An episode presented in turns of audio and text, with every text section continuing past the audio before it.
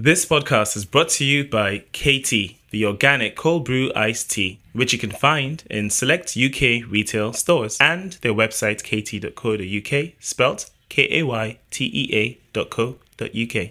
Hi, I'm Nzube Ufodike, and welcome to Crowncast, the show where we talk about financial education for small to medium sized businesses. With us in the studios today is Nisa.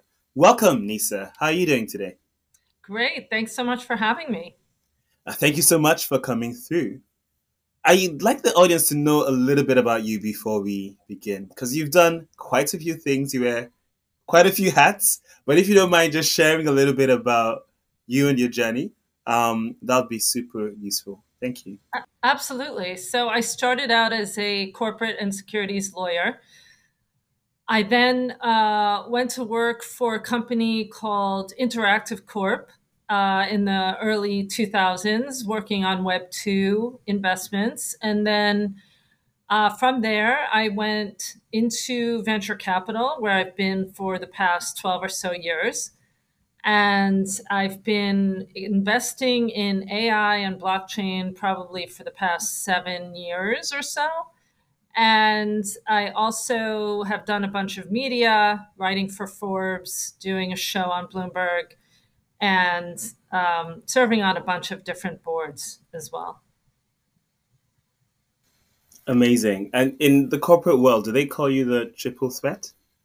Yes. I like that. That may stick.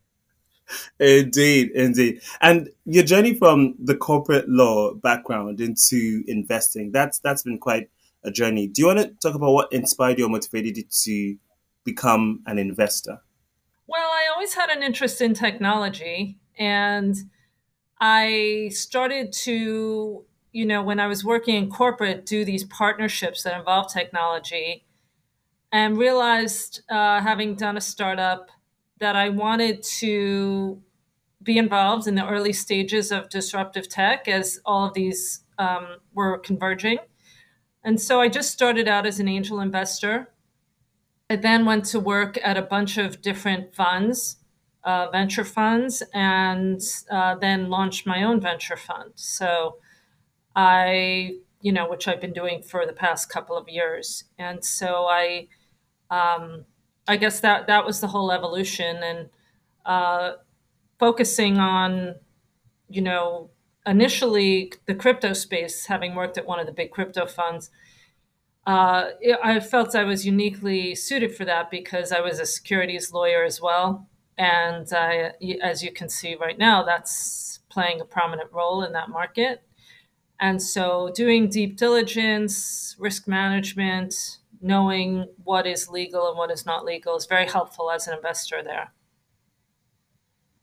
Brilliant. I, I tend to see a common thread amongst many that come into angel investing, having that core technical knowledge and then leveraging that in a in an area that they are a specialist in. And within your angel investing, you did say you focused on blockchain, which is a big area. You know the the DeFi space, um, the Web three, if you like. Um, can you share a bit more about some of the opportunities that you find interesting from an investor standpoint? And for those that you find interesting, what is it about particular opportunities that attract you to to invest in a particular opportunity? So there have been waves of speculation in the market, and I think those are important because it, it attracts attention, traders, and um, media, etc. And these come and go in cycles. But I think the real development has been going on all the time. Uh, if you look at um, you know developer conferences, attendance, for example, and the infrastructure has been being built this whole time through bull and bear markets. And so, what really interests me is how we are going to use the technology to solve real problems. Um, and there's been less of a focus on that until this year, uh, which that narrative is starting to gain momentum, especially because policymakers want to know what the use cases are besides just trading and speculation. So we've been investing in real world use cases of blockchain and AI for years. And so the companies that we've backed are growing very fast. And I, I continue to seek out different applications and focus less on the actual technology and more on marketing the utility to consumers and therefore getting to mass adoption. Brilliant. So a little bit of the infrastructure play, a bit of um, more on the application side, and the marketing and relevant utility to users is is kind of what you look at. Okay, and and, and I'm sure that as um, one of the top 50 women in Web three, Business Insiders, um, VC to watch, uh, a top 100 women in fintech, a top 50 global blockchain thinker. You have no shortage of deals coming to you. But I'm curious, in terms of the opportunities that you do place capital in, how, how do you find those deals? Is it more um, through referrals or do you go into those developer conferences you alluded to earlier or, or what's the process for you? It's a combination of all of that. As you mentioned, there is a lot of inbound, but also uh, we seek out opportunities uh, that are part of our thesis uh, we do that through entrepreneurs who we've backed before, referring projects or other venture investors knowing what we focus on. Or uh, I'm particularly involved with Wharton and their accelerator, for example. So we do see a lot of coming out of universities, developer conferences, etc. Gotcha. And and when you do back a deal, what is it that you you advise or how do you help to add value once the deal is within your portfolio? So we think we add value in unique ways. Uh, a lot of venture investors will just tell you they'll help you with the go to market or hiring, etc. But in this case, we can help with legal and policy advice. We can also help with media and PR. And most investors really cannot do that. So we uh, are often included specifically for our unique value adds. And typically, many that do seek angel investment want to go on to raise capital um, at a future round. Is what's the, the number one advice you give to um, founders that are trying to raise that that next round of capital? Well, it depends on their situation, right? It depends on the market. So there's not one piece of advice for every founder that fits. Uh, it just it, it's uh, case by case. Fair enough. Fair enough. And with respect to the the companies within your portfolio, I don't know if you're happy to share any particular um, themes in a bit more detail, and maybe around performance or how your your portfolio is doing, either on the VC side or on the angel side. Sure. Uh, well, a lot of the companies that we backed early in 2017 became unicorns in 21. A few of them were bought. Amazing. And as far as our fund, um, a lot of what uh, you know, a lot of the companies in, in the fund touch climate uh, solutions in some way, and and those are resilient and recession proof. And those companies have raised multiple times since we invested.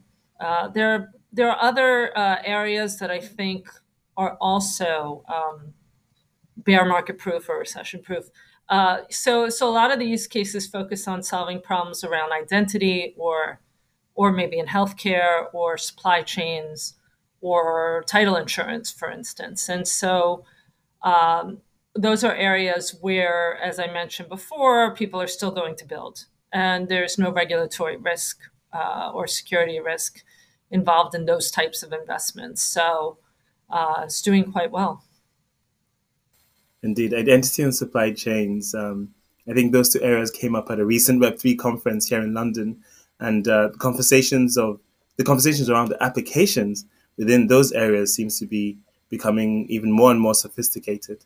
Um, that's brilliant. So, with respect to geographical focus, Nisa, are there any particular regions you you like to invest in and where you tend to to place a bit more attention to? Well, we are in North America, so th- so that's obviously we focus a lot there, but we're global.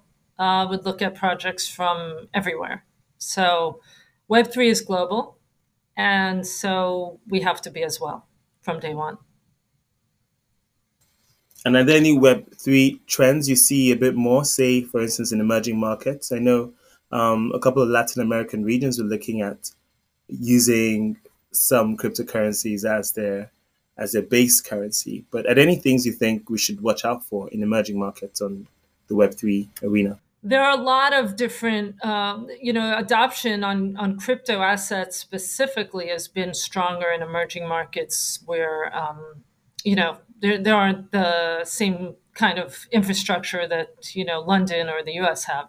And so, uh, yeah, I mean, if you look, for example, at Southeast Asia, uh, there's big gaming. Um, there's a lot of uh, gaming also going on, like in in Riyadh, for example. I mean, there are pockets of different use cases, and I think um, Asia in general has been really uh, very important uh, in the crypto market. So I, I think uh, that that build out is just going to continue. Uh, and so whether, you know, as the US works out its regulatory policies, um, uh, building is happening around the globe.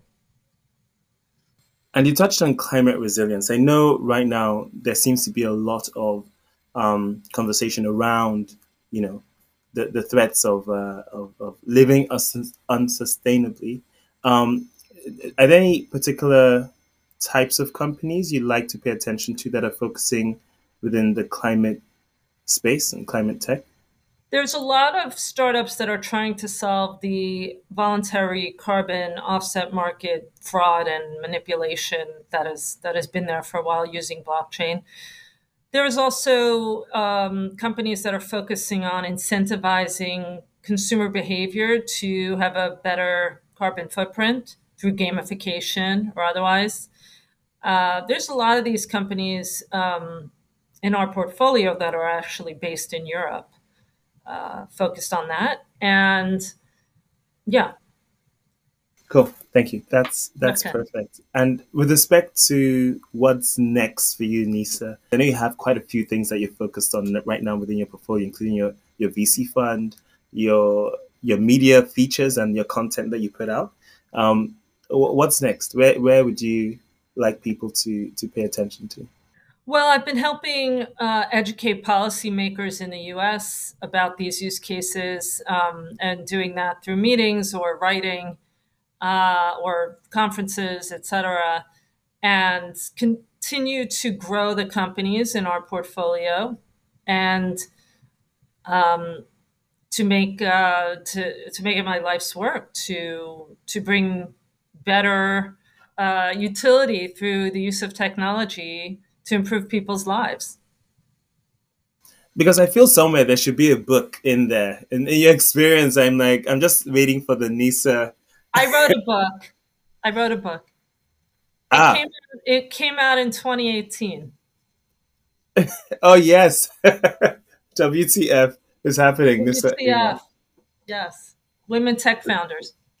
Women tech founders.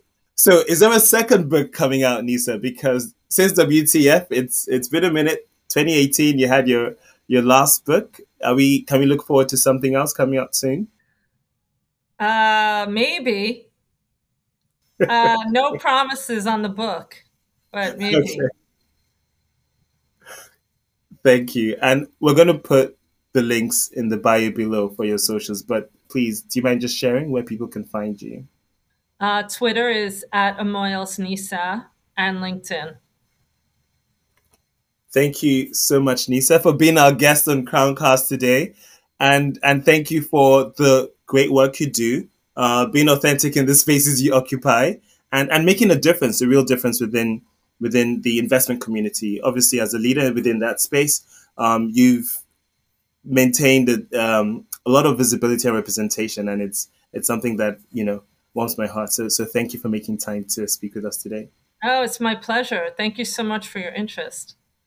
Thank you. And to the audience, well, you, you've heard it live and direct from Nisa. Thank you. Please like, subscribe, share, and comment below. And until the next episode, take care. Bye.